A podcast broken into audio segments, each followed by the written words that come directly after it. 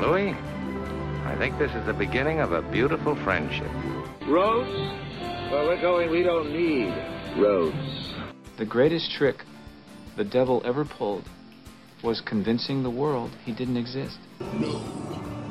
I am your father. You're listening to After the Ending, the only film podcast where we tell you what happens after the ending of your favorite films. And now, here are your hosts, Mike Spring and Phil Edwards. Hello and welcome to After the Ending. I'm Mike Spring. And I'm Phil Edwards. Phil, how you doing today? Well, Mike, for as long as I can remember, people have hated me. They looked at my face and my body and they ran away in horror. In my loneliness, I decided that if I could not inspire love, which is my deepest hope, I would instead cause fear. I live because this poor, half crazy genius has given me life.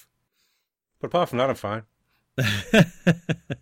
well, you know, Phil, it's funny because it sounds like you're quoting a movie there, but since I know you so well, I'm, I'm pretty sure you're just talking off the cuff. I mean, that all seems to yeah, fit you pretty yeah. well. No, that's just, that's just, uh, just how I feel today. right. Uh, well, for anybody who might not know what movies we're doing today, why don't you go ahead and fill them in so they know exactly what you're quoting from? Well, this week, yeah, we're finally doing Flubber. We mentioned it the other week. no, this this week we are going after the ending of 1994's Time Cop and the 1974 comedy classic Young Frankenstein. Should be a fun one. Also, two movies I enjoy greatly, actually. Yeah, I do enjoy both of them. And we're also doing uh, the our top 10 favorite films of 1935. Going yes, way, way which back. Which as we we learned just a few minutes before recording, uh, Phil completely kicks my ass in terms of movies that we've seen because Yeah. I've seen very few and he's seen very many from that year, which is kind of an anomaly. So Hmm. uh, it should be an interesting list. Yes, well, it's some lots of good films, and uh, but as always, we go that far back. Lots of good films which I'd either not heard of or sort of heard of, but I want to see now after Yeah, reading about. yeah. I found some cool ones that I definitely want to track down. So I'm actually excited to. I I know that um, some people like when we do the more modern movies, but I also do enjoy diving back into these kind of classic eras and and learning about films I didn't know about or revisiting classics that I, I watched as a kid or even more recently. So be, it'd, be, it'd be fun all around. Well, that's the joy of movies and films. It's just there's so many out there, and there's so many brilliant ones, and even the bad ones often worth a watch.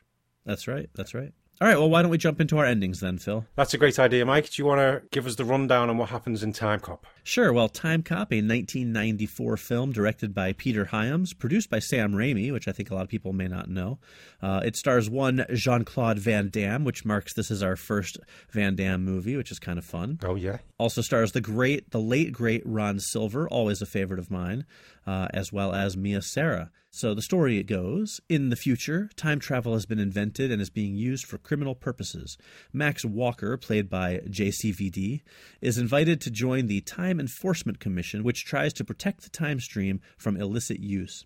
Then he is attacked at home by unknown assailants, and his wife is killed when they blow up his house.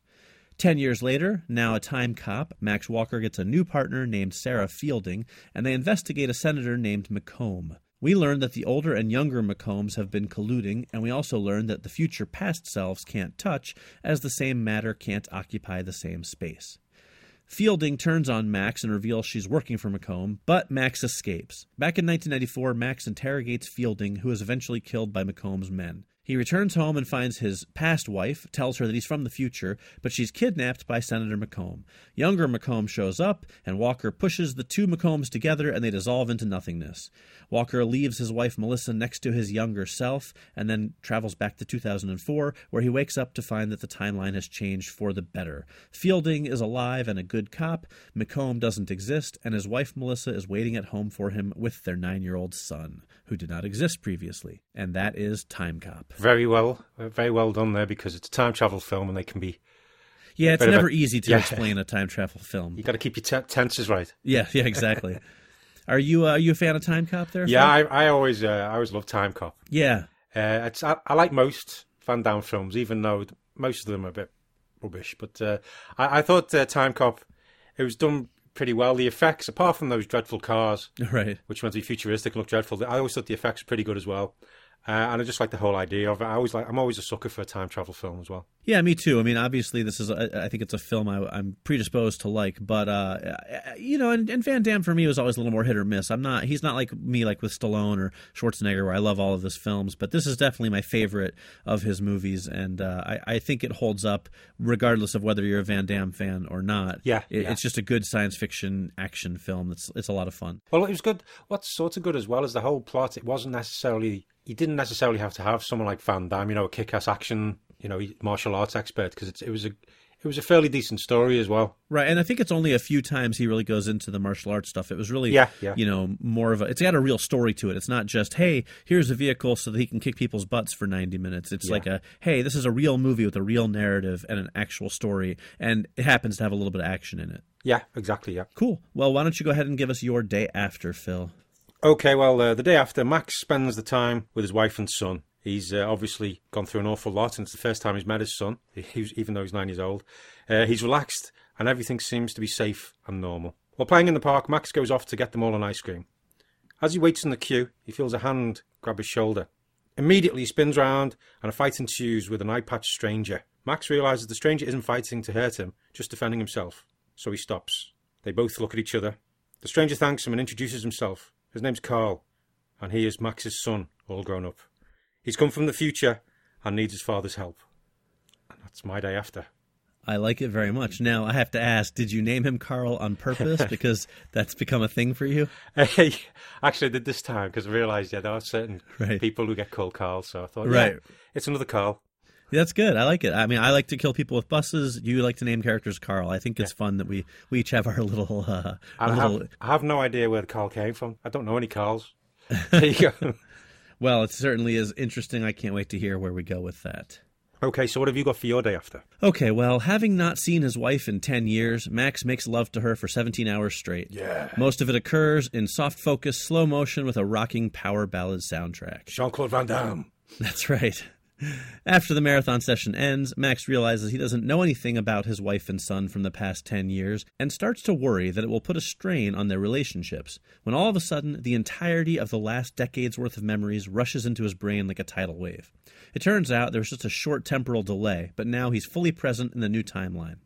With a fully renewed sense of purpose, he returns to work at the Time Enforcement Commission and continues to prevent time crimes. Then one day, everything changes. The world is completely different. The skies are polluted, technology has run rampant, and police officers are now called judges. Nobody besides himself remembers that there was a different timeline. Max realizes that some criminal must have triggered a catastrophic change in the past that transformed the world, but he has no idea who it was or what they've done. He's trapped in a world that's no longer his own. And that's my day after. Oh, I didn't expect it to go all Judge Dredd on us. Yeah, right? Yeah, Kinda- nice, nice. I thought that'd be kind of fun. I thought that seems like a, you know, interesting sort of future world type thing. I'm looking forward to seeing what happens in the megacity. Yeah. All right. Well, bring us into your immediate aftermath. Okay, Max and Carl go back to the far future, and Max is shocked to see that the country is devastated. The Time Enforcement Commission, or TEC HQ, is in ruins apart from the one working time machine. Carl explains that the world has been devastated due to a new military initiative that happened a few years back. It went dreadfully wrong. They had cloned backs for the Universal Soldier Initiative, but after the clone army was finished, it turned out it had been sabotaged, and all the clones went crazy, killing and destroying everything they could. Carl had gone back in time to kill his father to stop this dreadful thing happening, but realised he couldn't when he finally met him. However, he did find out that the sabotage on the Universal Soldiers had been caused by a time traveller who would be setting off into the past in a few days from their current date. It was all very timey-wimey, but Carl explained it really well to his, his dad. Suddenly they were attacked by a squad of Universal Soldiers, and that's my immediate aftermath. Oh, I like it. I like how we're tying together some good old JCVD Mm. roles there. Yes. Very cool. Okay, so what happens with your immediate aftermath? Okay, well, Max rushes home to find that his wife is no longer the Melissa that he knows. Instead, she seems nearly lobotomized. His son is at the police academy, which conscripts children to the judge program when they turn five. Max hits the history archive trying to figure out where things went wrong. As he sifts through decades of data, it slowly dawns on him that there's one constant in everything that seems to have led to this new world, and that constant is him. When he stopped Senator McComb, he unwittingly set into motion a chain of events that slowly built up a massive tear in the space time continuum. With his last TEC mission, he finally tipped the scales and it created a ripple effect that moved from 1994 forward, changing the world into the nightmare he finds himself trapped in. He realizes there's only one choice he has to go back in time and stop himself. Oh my god. oh, this sounds like it's going to be, you know, a double trouble thing going on. Could be. Could be. we'll see. Excellent. All right. So let's, uh, I want to hear how this all winds up. So uh, bring us uh, home with your long term. Okay, after many fights through the apocalyptic wasteland, Carl and Max make it through to the enemy base. They find it has another functioning time machine and they confront the mastermind. It turns out it is a cybernetically enhanced Jean Claude Van Damme. he catches Carl and Max in a clever trap and then goes into an extremely witty, clever, and verbose monologue about his evil plan and his reasons for doing so. I won't go into details on what it is, obviously, because, you know, Right. it's really evil. Right.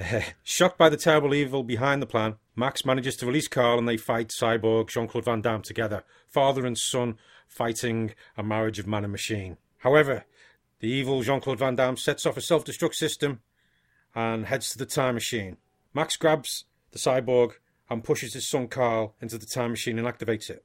Carl cries out to his father but realizes his father has saved him. Walker holds onto the evil Jean Claude Van Damme and watches as the time machine leaves. He has saved his son and the world. The self destruct explodes, killing both Walker and the evil cyborg Jean Claude Van Damme. Whoa. The end. That got kind of dark at the end there. Mm-hmm. I like it. But he say he saved everything. Now, would Carl in the movie version be played by Jean Claude Van Damme with CGI making him look younger, a la Tron Legacy? That's that's probably the way it would be. It's, it would just turn out. It would end up being like a oh that sci-fi story where it turns out that everybody in the world is the same person and they're all Jean Claude Van Damme.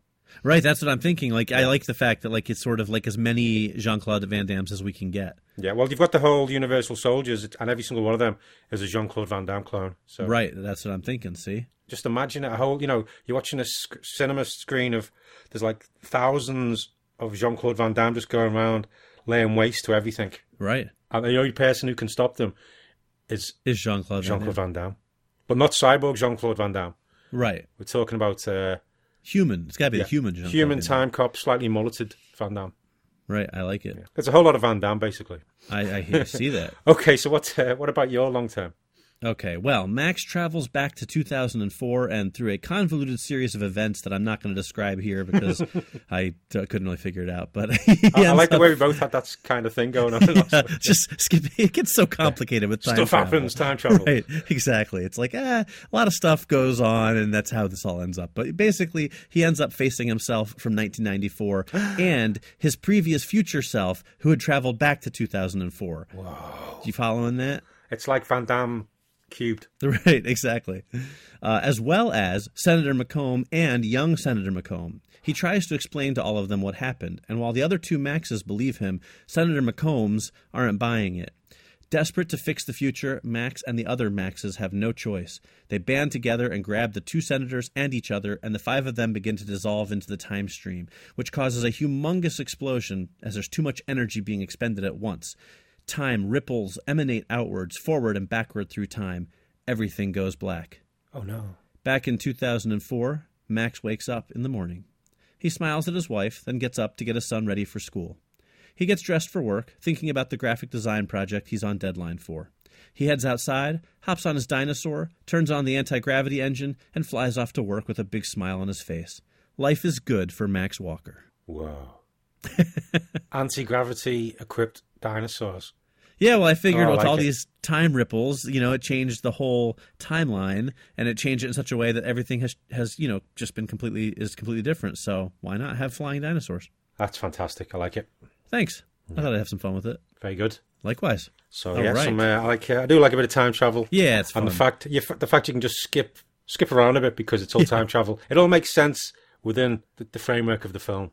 Right, right. I like that I can throw logic out the window and I can just say, ah, it's time travel stuff. I don't need to explain it. I, I was, I think it was my favorite bits of time travel with Bill and Ted, where they're always going, "Okay, when this is all over, we'll go back in time and we'll Gotta remember the keys." garbage can. Yeah, Yep. remember the garbage can. Yeah, all that stuff. Yeah, that's good stuff. All right, well, Phil, I think it's time for you to play Trivia Cop. So why don't you tell us what you got? Uh, the, the film was based on a Dark Horse comic of the same name, which I never actually got to read, thinking about it. Yeah, it's weird because I, I think I did read it way back in the day, but it didn't get much of a print run. Then they Yeah. reprinted it when it came. I think it was only like a two issue miniseries or something like that. But it's it's not easy to find in print, so I think a lot of people haven't read it. Cool, yeah, I'll have to track that down at some point. Okay, and also we've got uh, Agent Max Walker always runs or is in fast motion, such as he's falling when he enters or exits time. Whereas Senator McComb, he walks when entering or exiting time. He goes, you know, leisurely. And this signifies that one has plenty of time while the other one doesn't, which is a, quite a nice little touch. Yeah, for it, sure. it was the f- second Van Damme movie where he's the solo hero to cross the 100 million dollars mark worldwide. So it was a it was quite successful for yeah, one of his films. His futuristic looking wristwatch is actually just a basic Casio model DW 400. Hmm. And what was the last one? In the fight scenes in the last act of the film, Jean Claude Van Damme's stunt double was used to create the illusion of the younger Max Walker. And this was also done for Ron Silver's character of Senator McComb. So there's the two actors and their two stunt doubles. So they're actually on screen at the same time. oh, that's pretty cool. Yeah. So that's uh, That's, got much around it. easier than actually getting going back in time and getting the younger actor to play in a movie because that that probably just gets complicated and Yeah. expensive. I would think. Yeah, and you've got to get all that energy for the uh, the time travel kind of thing. Right, right, exactly. But that was Time Cop. Very cool. All right. Well, let's move on then to Young Frankenstein. Phil, why don't you take us through the events of this classic comedy? Okay, well, this is uh, Mel Brooks directed it, and he wrote it with uh, Gene Wilder, who also stars. But it features Dr. Frederick Frankenstein, played by Gene Wilder, who tries to play down his relationship with the mad scientist Frankenstein. However, he ends up inheriting the family estate in Transylvania, so he heads on over to check it out. There he is met by Igor, played by Marty Feldman, who didn't have any makeup on. Inga, played by Teri Garr, and the housekeeper, Frau Blucher, played by Cloris Leachman. He discovers his grandfather's lab and journals. Because he has he's a genius and inquisitive mind, he decides to recreate the experiment and reanimate the dead. Igor is sent to get the mind of an intellectual, but ends up dropping it, so gets an abnormal one instead, but doesn't tell the doctor. Frederick brings the creature, played by Peter Boyle, to life, but it turns out it's frightened by fire and it attacks Frederick, and they end up having to sedate it. Frau Blucher, though, releases the creature, and it goes for a bit of a wander, but uh, Frederick recaptures it and talks to it. He acknowledges his heritage and accepts the name Frankenstein. Frederick introduces the creature to a theatre full of guests and scientists, you know, and intellectual kind of people. And uh, he talks to it and they end up doing a bit of a song and a dance, but it ends up running wild and the police capture it. In, uh, in all the things that, in the aftermath, Frederick ends up sleeping with Inga. The creature escapes and kidnaps Frederick's fiancée, Elizabeth, played by Madeline Kahn, but she ends up falling in love with the monster, in part due to his Schwanzstucker. I don't know what that is, Phil. Can No, me neither, but they said a lot. it's true. uh, Frederick ends up uh, getting the creature back and transfers some of his intellect into it to stabilize its madness and, and make it calmer. The creature ends up calming the mob down with an impassioned speech, which uh, was very similar to the one I think I did at the start. So I think I'm a bit of plagiarism there by Gene Wilder. A little bit. The time travel's involved on that one. Um, Elizabeth ends up marrying the creature, and Inga discovers that Frederick now has a swan, Schwanzstucker as well. And that's Young Frankenstein. Very nicely done. Uh, obviously, as I mentioned earlier, it's a classic comedy. Um, I think a lot of people are pretty big fans of Young Yeah. Frankenstein, wouldn't you say? Oh yeah, t- totally. It's a very very funny film, and it's uh, it's a timeless comedy as well. It's just it's uh, just I think probably gets better every time I see it. To be honest. Yeah. Yeah, I mean, it's definitely Mel Brooks at, at his finest. I, I mean, he obviously has made some, you know, a good number of great films, but he has also had some kind of hits and misses, especially later Yeah. in his career. But I think Young Frankenstein is sort of the the apex of of Mel Brooks. It's uh, it's a lot of fun though. Yeah, yeah. The one bit of trivia I was going to see to them, but this uh, I was reading. They did uh, the original cut was about three hours long, Oh boy, and they were watching it, and they just realised there was loads and loads of, you know, stuff which sort of worked or didn't work, or was pretty good, but then there was other jokes, and they just went through and they cut out every single joke which didn't work or fall sl- slightly flat, and they just they just were like uh, merciless and just chopped it right out. And I think that shows they just it's because pretty much every every moment of the film is just brilliant. Just you know the jokes and everything, the acting is just they get it all all spot on. Judd Apatow could take a lesson from that. Yeah, exactly. Yeah, I mean, you just sometimes you need to cut it right down and just get rid of. You might you might find a joke which you really really like, but if other people aren't finding it, you know, if it's not landing, you know, you just got to get rid of it.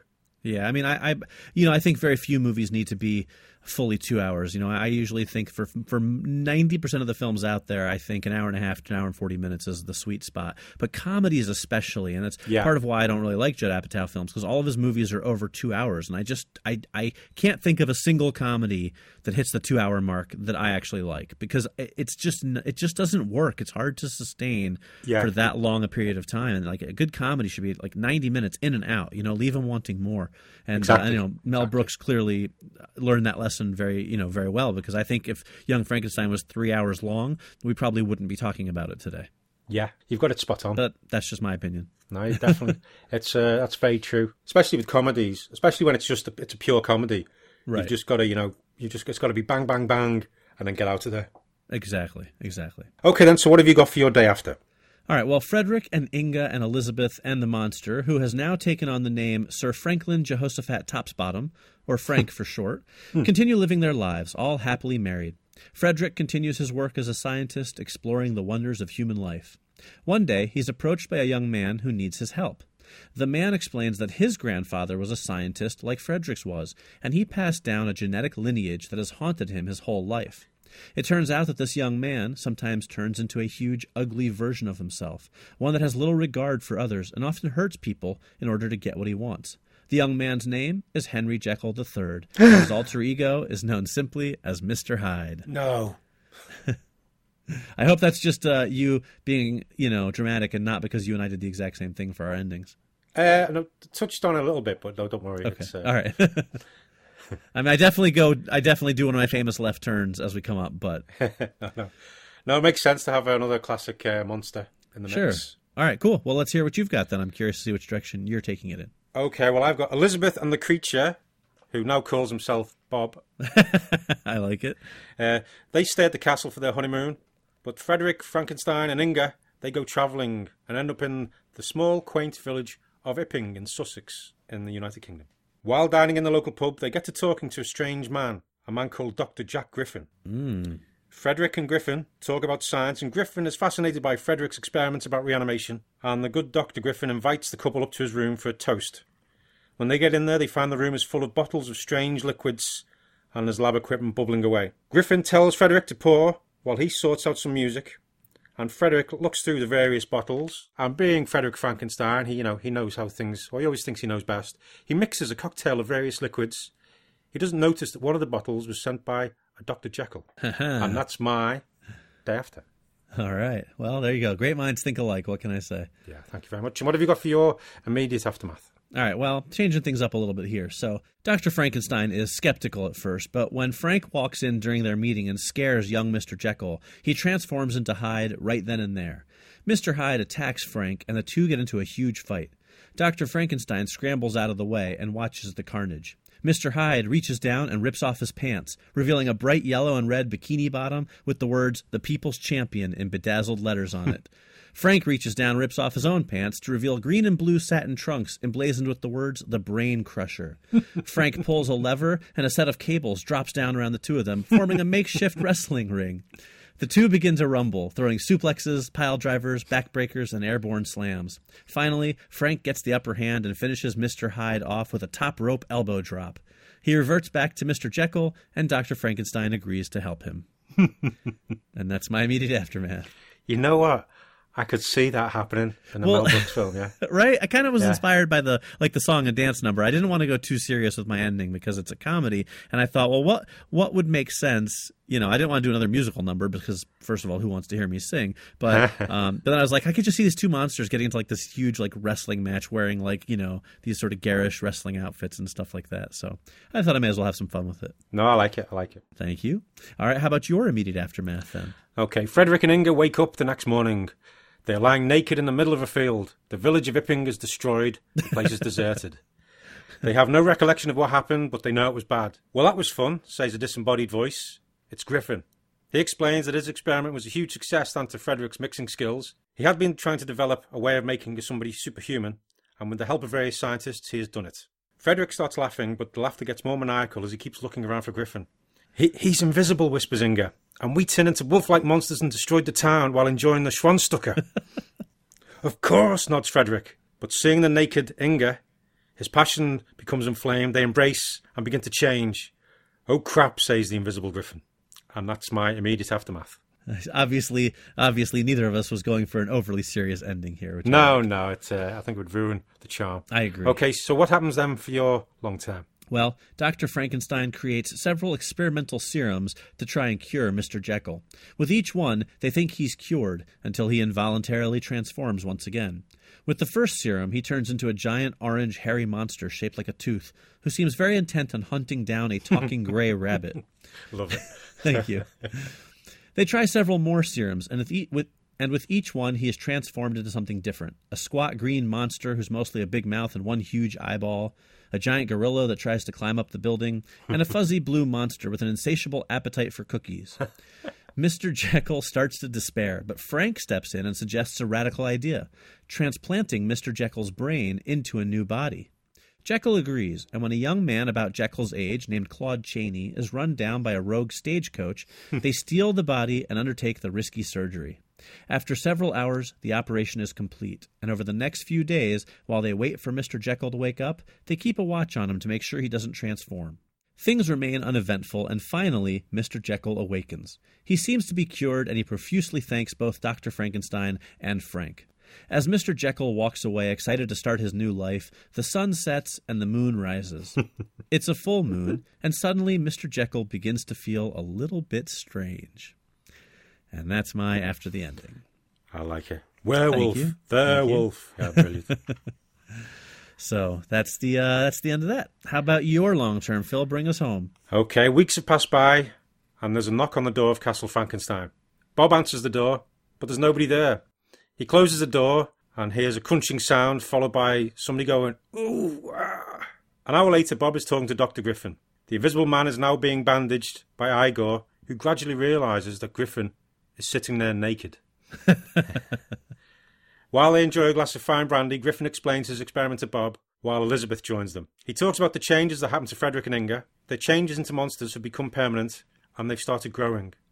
Turns out they're now taller than the Eiffel Tower, and they've been rampaging around Europe. Every city they come to, they immediately start having sex with each other. As they roll around in the hay, or the city, they end up destroying it, and the army is now trying to destroy them. Griffin and Bob get to work on a solution. After some time in the lab, they develop a potion which they both drink. Realise they both starting to grow. The potion is a success, so they leave the castle. Soon, a giant Bob and a giant naked invisible dude are striding through Europe to save Frederick and Inga. And that's the end. All right, so we're, we're going to leave it on a note of hope. I see. Yeah, yeah. I like it. It's going to be a huge giant monster smackdown. One of them's invisible. Right, right. It's awesome. Oh, the visuals of, of making that film would be uh, something Yeah. I would like to see. It'll be stop motion, really bad Oh, stop yeah. motion. Right, Big- right. Yeah, yeah. Excellent. All right, very cool. So, uh, Phil, why don't you go ahead and share with us any uh, young Frankenstein trivia that you might have uncovered? Okay, well, Gene Hackman is in it. He's the guy, he's the playing the blind guy, and he's uncredited in the role. But his last line, I was going to make espresso, was ad libbed. And the reason it, after that, it cuts, it fades pretty much to black immediately because the crew burst into laughter and they couldn't, uh, they couldn't do it any other way. Ken Strickfaden, who made all the electrical lab equipment used in the Universal, in the original Universal Frankenstein films, was still alive at the time of filming, and he had all the original equipment in some storage units. So Mel Brooks got in touch, rented the equipment, and he gave Strickfaden screen credit, something which he never had for the original movies, which I Oh, thought was a really cool. nice thing. Yeah, I like Uh, that. Marty Feldman initially improvised the, sh- the shifting hump on his back. He'd been doing it for a few days, and some of the some of the cast and crew noticed, and they they really liked it, so they added it to the script. Right.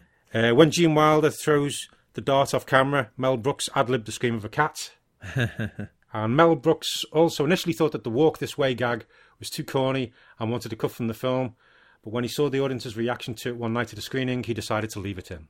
Yeah, sure. I mean, that's that's one of the most famous gags from the movie. Well, it's it's cracking bit, and there's also this, but I'm not sure if it's actually true. This one, but uh, in 1974, Aerosmith took a break from a long night of recording to see Young Frankenstein, and Steve Tyler wrote the band's hit "Walk This Way" the morning after seeing the movie, inspired by that scene of Marty Feldman going "Walk This Way." Huh. So I don't know if that's true. I'd like it to be, but I don't know. Yeah, it's kind of right. That's one of those uh, lore type of ones, though. That's kind of fun to sort of, sort of fun to believe it, but Yeah. you know, with a little grain of salt. But that's uh, that's Young Frankenstein. Very nicely done. and All if you haven't seen it, you know what have you been doing? Go see it. It's good. yeah, it's been out long enough. I think you should definitely track it down. It is a it's a very funny movie. Don't don't don't wait. Rush right out and see it. yeah, it's uh, it's a great one if you're having uh, a night with some friends with a you know a few beers and things, what have you. You know, don't drink and drive, kids. Uh, but you watch Young Frankenstein and Blazing Saddles together, you're gonna have a good night. Without a doubt. Alrighty, well, that's going to wrap up our ending. So let's move on then to our 100 years of Hollywood in 100 episodes, wherein we take a year from the past 100 years and we share our top 10 favorite films.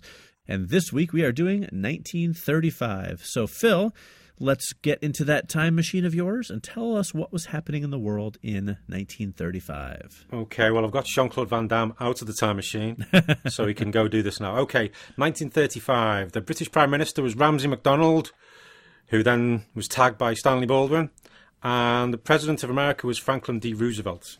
Okay, in the UK, saw the driving test being made compulsory, which is, you know, pretty handy. Yeah, probably a good idea. Amelia Earhart became the first person to fly solo from Hawaii to California. The first canned beer was sold, and that was in Richmond, Virginia, and that was followed by Alcoholics Anonymous being founded. so I wonder whether there was I don't think there's there. any correlation there Yeah, at all. Uh, the Parker brothers began selling Monopoly in America. I mean, I don't know if that'll catch you on that one, but uh, Yeah, I mean, a game about real estate, that sounds Mm. kind of boring. I know. And getting about real estate, 1935 that was invented, and it's still like one of the top board games of all time. It's Crazy, isn't it? Yeah, really weird. Uh, Caroline Mikkelsen became the first woman to set foot in Antarctica. Persia was renamed Iran. T.E. Lawrence, or Lawrence of Arabia, he died in a motorcycle accident in Dorset, UK, which is what you see at the start of Lawrence of Arabia. 20th Century Pictures Incorporated became 20th Century Fox, and Franklin Lloyd Wright's Falling Water house was completed. We also had some births of famous people, including Floyd Patterson, Elvis Presley, Gene Vincent, Sonny Bono, uh, Dudley Moore, Julian Glover, Charles Grodin, Doug McClure, who you may know from various films, uh, David Prowse, Donald Sutherland, uh, Tenzin Gyatso, who is the 14th and current Dalai Lama, Julie Andrews, Peter Boyle, Alain Delon, and Woody Allen. And 1935 saw the film debuts of Don Ameche, Henry Fonda, Joan Fontaine, Olivia de Havilland, Danny Kaye, Vivien Leigh, James Mason, and Roy Rogers. Very cool. Quite an eventful year. Yeah, it was. Some uh, big names there. All right, well, why don't you go ahead and kick things off then and start with your number 10? Okay, my number 10 is The Mystery of Edwin Drood, directed by Stuart Walker and starring Claude Rains. Uh, it was the third film adapt- adaptation and the first sound version of Charles Dickens' unfinished novel. I don't remember much about it, but I remember I enjoyed it, and it's my number 10. There you go. It's uh, a film I've heard of and I'm familiar Yeah. with, but I have Yeah. not seen. Uh, as I alluded to earlier in the episode, I have only seen uh, two films that I can remember from 1935. There were a handful of movies that I was, you know, it was one of those things where I was like, "Gosh, I think I've seen this, but I can't remember for sure," so I chose not to include them. Um, Yeah. So my my top, okay, so here's how it's going to go. My top seven and a half are films that I've seen, um, or I have not seen. My top two and a half are films that I have seen. Ooh. Two, half, okay. How does that work? Okay, yeah. No, I we'll like it. find out when we get closer to the top. But uh, so for my first uh, seven, it's going to be films that I want to see, just so we're clear on the difference. But The Mystery of Edwin Drood is uh, is worth a watch though because as it's it's one of Dickens' unfinished novels. The film did finish it, and Claude Rains is always worth a watch. Absolutely. Love Claude Rains. All right. Well, my number 10 is Brewster's Millions. Uh, and it doesn't really star anybody all that famous, but it is one of the first versions of the story that was made.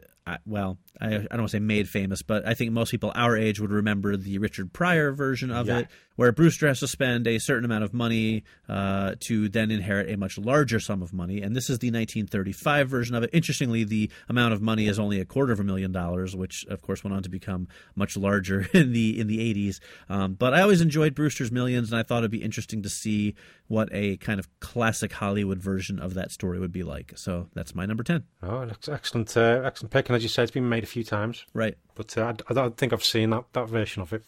Likewise. But uh, but my number nine is uh, Werewolf of London, directed by Stuart Walker, starring Henry Hull as the werewolf. uh, and I quite like this because, well, I always like a good werewolf story, but the fact this one is the makeup is very, very simple compared to what's gone, you know, like Lon Chaney Jr. and The Wolfman. He finds out that he's got he's, he's actually got the disease when he's like this thing a moon lamp which to help this uh, this rare plant grow, and he puts his hand underneath it and it uh, you know it starts going all hairy like and he realizes something's not quite right. Right. And then the full moon comes, he goes out, starts killing people. But I do like a good werewolf story, and this one, it's a, it's a, probably I liked it uh, because it's a little bit different as well as this whole thing with the, the plant thing going on. And it's the fact he he does realize what he is, and you know earlier on, often they don't know until the full transformation hits. But uh, yep, that's Werewolf of London. Very cool.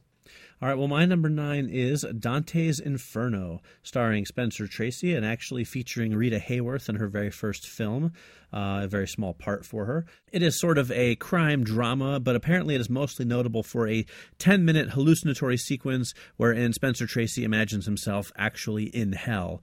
Uh, and apparently it is quite trippy and very out there. It was directed by well, the director created it, but he was apparently an impressionist painter. So it was it was the the version it was like ten minute version of Hell based on the actual Dante's Inferno uh, story. So I think that sounds pretty fascinating, and I'm very curious to see what that looks like. Plus, it has Spencer Tracy, who I always liked. Um, so it sounds like a very very fascinating film to check out. So I will be tracking that one down. No, I think it's worth watching. I mean, for that one, it sounds pretty cool. I do like Spencer Tracy as well. It sounds a bit trippy. Right, right. Okay, so my number my number eight is She, which yeah, it's the adaptation, another adaptation of a H. Rider Haggard story. It's made a few times. It was produced by Merian C. Cooper, who did uh, King Kong, you know, a little film which you know did quite well. Yep. Stars Randolph Scott going off to find the Fountain of Youth and coming across She Who Must Be Obeyed, who's played by Helen Gahagan in this one. Uh, I've always liked the story of that. It's all you know, reincarnation, people living for years, is lost a mystical lost city where you can only get to at certain times, and also the uh, the title character in this one, she who must be obeyed. Uh, she inspired Disney's Evil Queen and Snow White and Seven Dwarfs. Huh, interesting.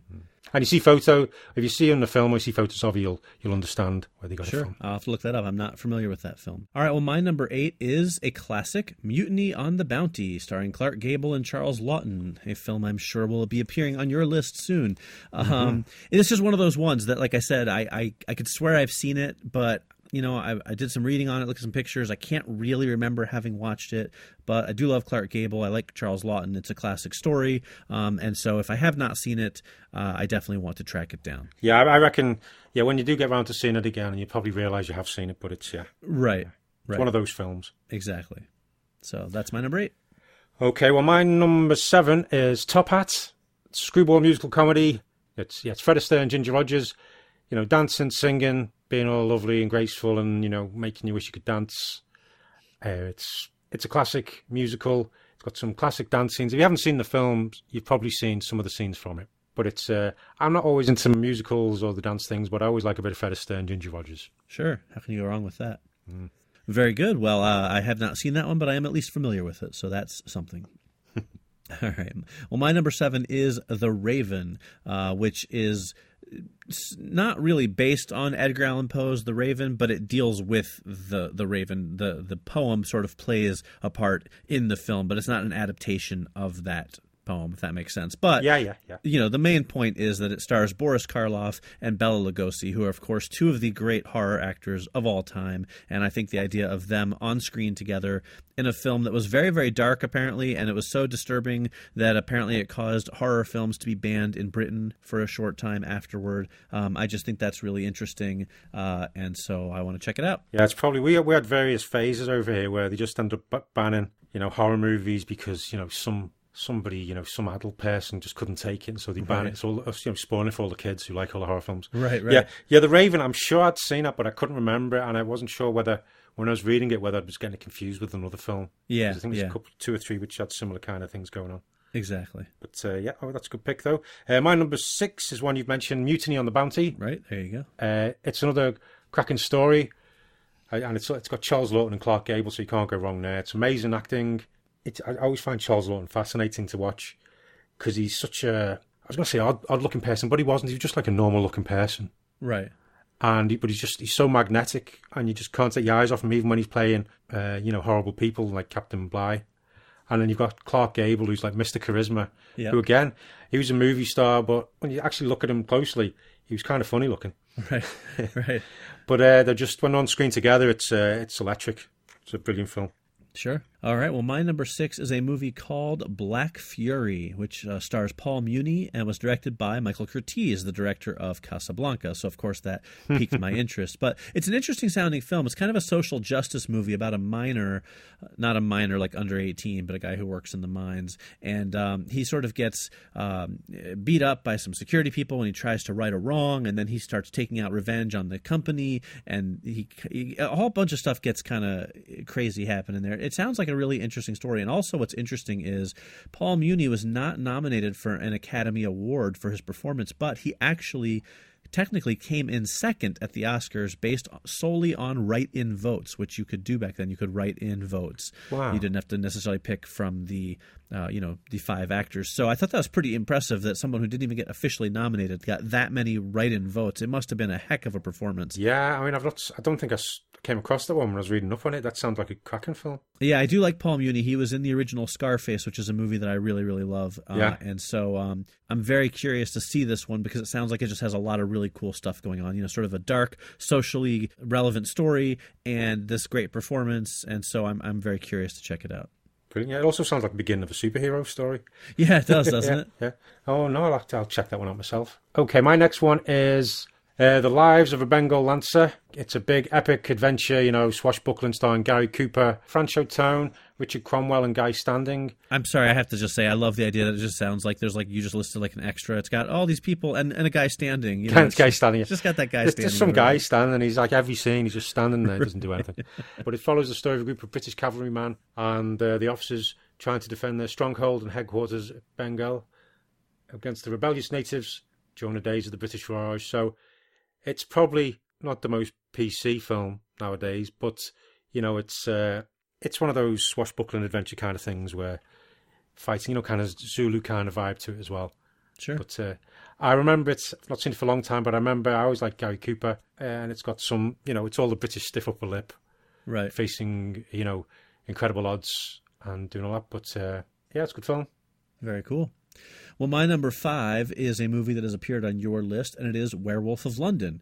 Uh, and it mostly caught my interest because it's basically considered the first mainstream Hollywood werewolf movie. And so, you know, I always like the genre films. I've always liked werewolf movies, even though they're hard to get right. So I thought it'd be interesting to see what a werewolf movie from, you know, 1935, when it had never really been done before, uh, you know, kind of see what it was like. And, and from what you said about it, it sounds like it's, you know, interesting, if maybe a little flawed. But I certainly do want to check it out. Yeah, it's uh, it's, it's worth worth checking out. I'd, I'd like to see it again, to be honest, because it's been a long, long time. Sure. Okay, my number four is Captain Blood.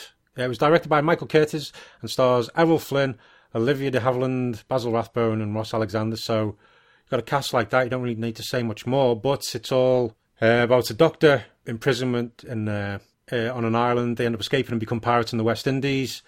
Uh, and it's Errol Flynn and Basil Rathbone. So you know there's going to be sword fights, you know, swinging around on ropes and things like this. It's it's action packed. It's basically the film that made Errol Flynn Errol Flynn. And if you haven't seen it, honestly, honestly, it's worth checking out. You got these big, you know, you got pirates, you know, leaping from ship to ship, having big fights and things, stabbing people. Uh, and you got this guy trying to clear his name, but he gets wrapped up in all this thing. You got Basil Rathbone, who's always brilliant to watch, and it's yeah, it's a it's a classic and rightly so. And you know, I didn't make my list because I couldn't remember if I'd seen it or not. And then I was looking at that and Mutiny on the Bounty, and I was like, okay, I've either seen both of these or I've seen one, but I'm getting them mixed up, and they I I, just, I couldn't clarify my mind if I'd seen one or the other. Uh, so neither of them, you know, made my official I've seen it list. But uh, but that is one I do want to see, although I didn't I didn't squeeze it into my top ten. Ah, fair enough, makes sense. It could easily, as you say, they can be if you haven't seen them for a while, yeah, they can easily get intermingled. Bits right, like right. that. All right. Well, my number four is uh, Spencer Tracy's second appearance on this list, and it is a film called The Murder Man, which is also notable for uh, marking the film debut of one Mr. Jimmy Stewart, who is one of my favorite actors. And it's a, another crime drama. But what's interesting when I was reading about it, um, I won't give it away here, but apparently the film has kind of a twist ending to it, and it, it was given away for me, which is okay. I mean, it's been out long enough, but um, I was reading about it, and I read the sort of the twist ending of it, and I went, "Ooh, well, that's kind of neat." And I, you know, that back then they didn't really do twist endings kind of like the way they do them now, where it's you know this big lead up. It just wasn't done as often. I think. I mean, Yeah, obviously they yeah. had them, but uh, so you got a lot of good ingredients there. You know, crime film, Spencer Tracy, you know, young Jimmy Stewart, and then you add in this twist ending. That is a movie I definitely want to see.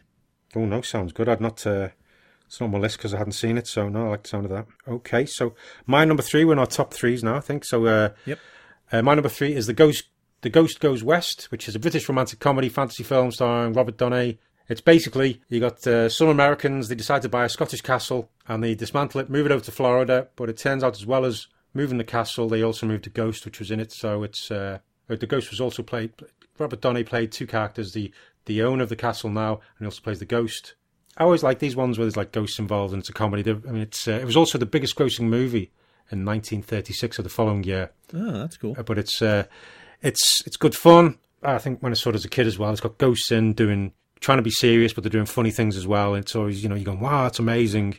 Even though now you're seeing you going well, it's not that amazing, but it's a good story. You know the whole fish out of water who's also a ghost, and it's uh, yeah, it's a good one. If you haven't seen it, it's, it's uh, worth checking out.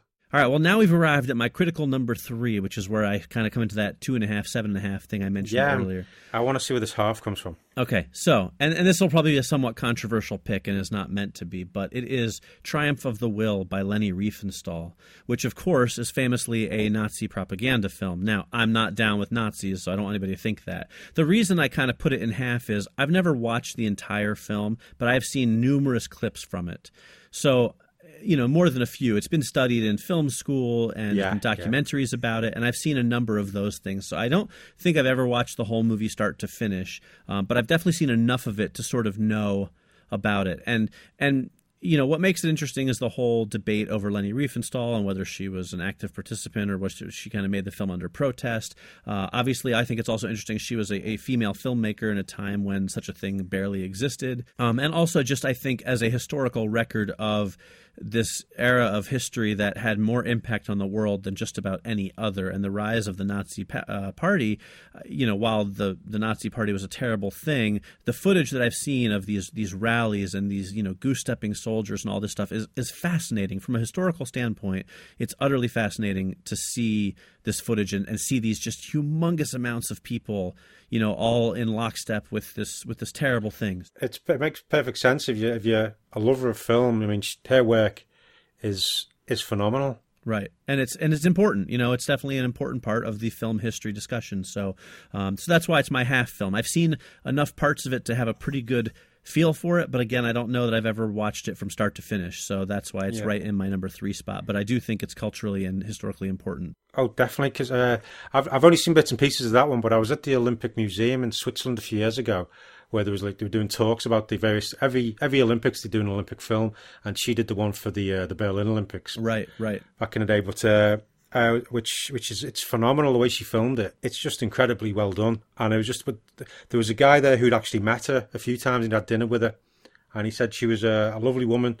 Uh, she was disgusted with the whole Nazi party and everything like that, but uh, Right. that's a whole other story. But he was saying when she was when they were filming, she basically had they invented new cameras and things for lots of the various events, but they basically with cameras at every single event going on, so they were filming constantly. They went through miles and miles of film, and she was editing it constantly as well. So she was like setting things up and editing and doing all this other stuff.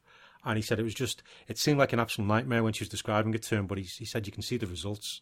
Right. It's just amazing. But she's, uh, I mean, what she's filming, you know, you don't might not agree with, but the way she, the way it was filmed, it's uh, it's amazing to be honest. Yeah, I mean it was groundbreaking for the time, and I Yeah. think that I think that the general kind of consensus is that she filmed it because she didn't really have a choice, uh, you know. And there's only so many ways you can say no to the Nazis before it ends very badly for you. So you know, um, I, you know, I, I just choose to look at it as you know the the talent involved, and I don't get involved in the politics. But But that's it. No, it's an excellent pick. Uh, my number two though is The Bride of Frankenstein, which is, seems uh, very fitting. suiting for what, yeah what we've been doing. Complete But coincidence that we picked Yeah. the year that had Young. Frankenstein, the same, you know, that the, the Bride of Frankenstein came out. I know, but it's uh, I I'm still never sure whether I prefer this one to like the first Frankenstein film, but I think a lot of people like that. But it's directed by James Whale and again stars Boris Karloff as the monster and Elsa Lanchester, who plays the monster's mate, but also she plays Mary Shelley in the framing work, which I always quite like that as well. The fact you know it sort of reminds you that it is just a story. Right. You've got uh, Lord Byron and Mary Shelley to start talking about the Frankenstein and the monster, and it's just uh, what can I say? Boris Karloff as the monster just brings so much empathy, and he's got the classic Frankenstein look, which is I mean, you think of Frankenstein, you're thinking of Boris Karloff as the monster. Right. That's where it all comes from. And then when you finally see uh, see the bride, I mean, that's so iconic as well. The lightning, you know, white hair going up the side. It's Yep. just uh, Yep. a classic. For sure. Well, my number two pick is also The Bride of Frankenstein. So Hey. very well done. um, and, you know, I, I'm a big fan of Frankenstein, Mary Shelley, the whole Frankenstein story. I'll watch just about any adaptation of Frankenstein or read any adaptation of it. I just I just love the story and I like to see it adapted into any format I can get it in. Um, but I do think The Bride of Frankenstein is sort of like the Empire Strikes Back of the 30s in that uh, like you said, you couldn't decide which one you like better. I think many people feel that Bride of Frankenstein is actually a superior film to the original Frankenstein. Um, I'm like you; I don't know which one. They both have great moments, but I, I do think that the, the just the imagery and the way that she looks, you know, having not been in the book, you know, having not been in the book and then creating this look, and, and it's one of those things where even people who haven't seen the film, as a lot of younger people haven't gone back and watched these classics, if you show them a picture of the Bride of Frankenstein, everybody knows who that is. It's such an iconic image, you know, and I and I love that. I love these movies that you know it's been almost hundred years, and people who have no idea what that movie is we'll look at that and go, "Oh, it's the Bride of Frankenstein," you know. Yeah, I mean, it, I mean, it crops up. You're watching cartoons. Right. I was going to say watching cartoons with my daughter, but I often watch cartoons by myself. Anyway. but uh, you see, you know, you see that look. You know, you see a character which is obviously based on the Bride of Frankenstein, and it's just uh, it pops up there in adverts. You know, comic yeah, books. yeah exactly. Things, yeah. It's just part of pop culture now, and, and I love that. Hmm. Uh, so good pick. That's my number two as well. Oh, okay. I wonder if you've got the same number one. I'm I'm thinking there's a good, good chance, but you know Yeah. you've seen so many more movies than me from this year. It's hard to say for sure which way it'll go. Uh, but my number one has been made a, few times, and I always like it. But it's uh, directed by Alfred Hitchcock, and it's a 39 Steps. It's about a, a man who sort of gets involved in a whole spy thing going on. There's there's a guy, Mr. Memory, and ends up in Scotland. He's getting hunted down, mistaken identity. It's uh, it's all over the place. You, you constantly you're with him. You're going, what's going on? And he's trying to blag things, trying to figure stuff out. There's guns going off, and it's oh, it's a great story, and it's brilliant. Very good pick, and I will reveal now that it is also my number one pick. Yay! So we are we're in, in step on our top two this week. Oh yeah, definitely. Uh, you know, and again, everything you said about it is true. Uh, what's interesting for me, you know, I'm a big fan of Hitchcock. I think we've talked about that on the show a number of times. No big surprise to any regular listeners, but I've seen a lot of his early, early films, kind of those 1920s, some of the silent ones. Well, I shouldn't say Yeah, I've seen a lot. yeah. I've seen a few of them, but I've, I've seen a few, and some of them are can be a tough slog. This is the first film of his that I've watched personally that to me really feels like that classic Hitchcock. You know, I mean, it's got this Yeah. this guy Yeah. caught up in the wrong circumstances, which is a very obviously classic Hitchcock trope. But it, it it's got that spark, it's got that fervor to it, it's got that humor and just that electricity to it, that fast pace. Whereas some of the earlier ones up to that point were are a little slower. You know, they're not Yeah. quite as uh, you know, they don't grip you quite as much. And this is the first one of his earlier films that I saw that was like, yes, this is what I love about Hitchcock. Even in this this early film, he still got it going on. Yeah, it's like it's sort of uh, you could see he was pulling bits and pieces from his earlier films and then putting it all together and leaving out all the things which didn't work. Right, right. This is the one where it all kind of comes together and forms what I consider a true Hitchcock film. So I do Yeah. love it. I think it's a great version of it, and uh, it, it's a film that I enjoy greatly. It's a great story as well. And what I love about the story is when I'm watching it, I always go, "Oh yeah, yeah," and it all makes sense as you're watching it. But then when you know a few days afterwards and somebody's asking you what it's about, you're going, uh, right, "It's because." Right. He knows he did this, and you're going, oh, but it does make sense when you're watching it. Yes, it does very much so. But I agree with you. It's a tough movie Yeah. to explain, uh, but I do like that when you do rewatch it, uh, it's like watching it all over again for the first time. If you love films and you've you've never seen this one, you got to you got to go check it out. It's brilliant. Agreed. It's definitely uh, even if you're not a fan of you know old black and white movies, it is really worth watching. It's a lot of fun. All right, well let's uh, let's go ahead and start to wrap things up. Phil, why don't you tell people what they can look forward to in next week's episode? Okay, next week we're going to be doing the top 10 films of 2012. That should be fun. Yeah, coming up to more recent films that uh, most of us will have seen. Yep. And we'll be going after the ending of Edward Scissorhands and the conversation. Ah, yes. Uh, I will tell people right now if you haven't seen The Conversation, Francis Ford Coppola directing Gene Hackman, one of the great conspiracy thrillers of the 70s, Yeah. definitely do so because we're going to spoil the crap out of it. and Yeah, it does yeah. kind of have, I don't want to say a twist ending, but it's definitely got a gut punch of an ending. So, like, one of those films where I think it would, it would definitely behoove you to have seen it before you listen to our endings. If you haven't seen it, track it down, check it out. It's a really great film. All right, well, that should be an exciting episode. I'm looking forward to that.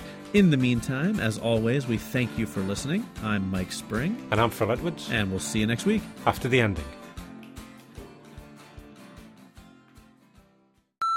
Well, let me take a quick drink of straight vodka.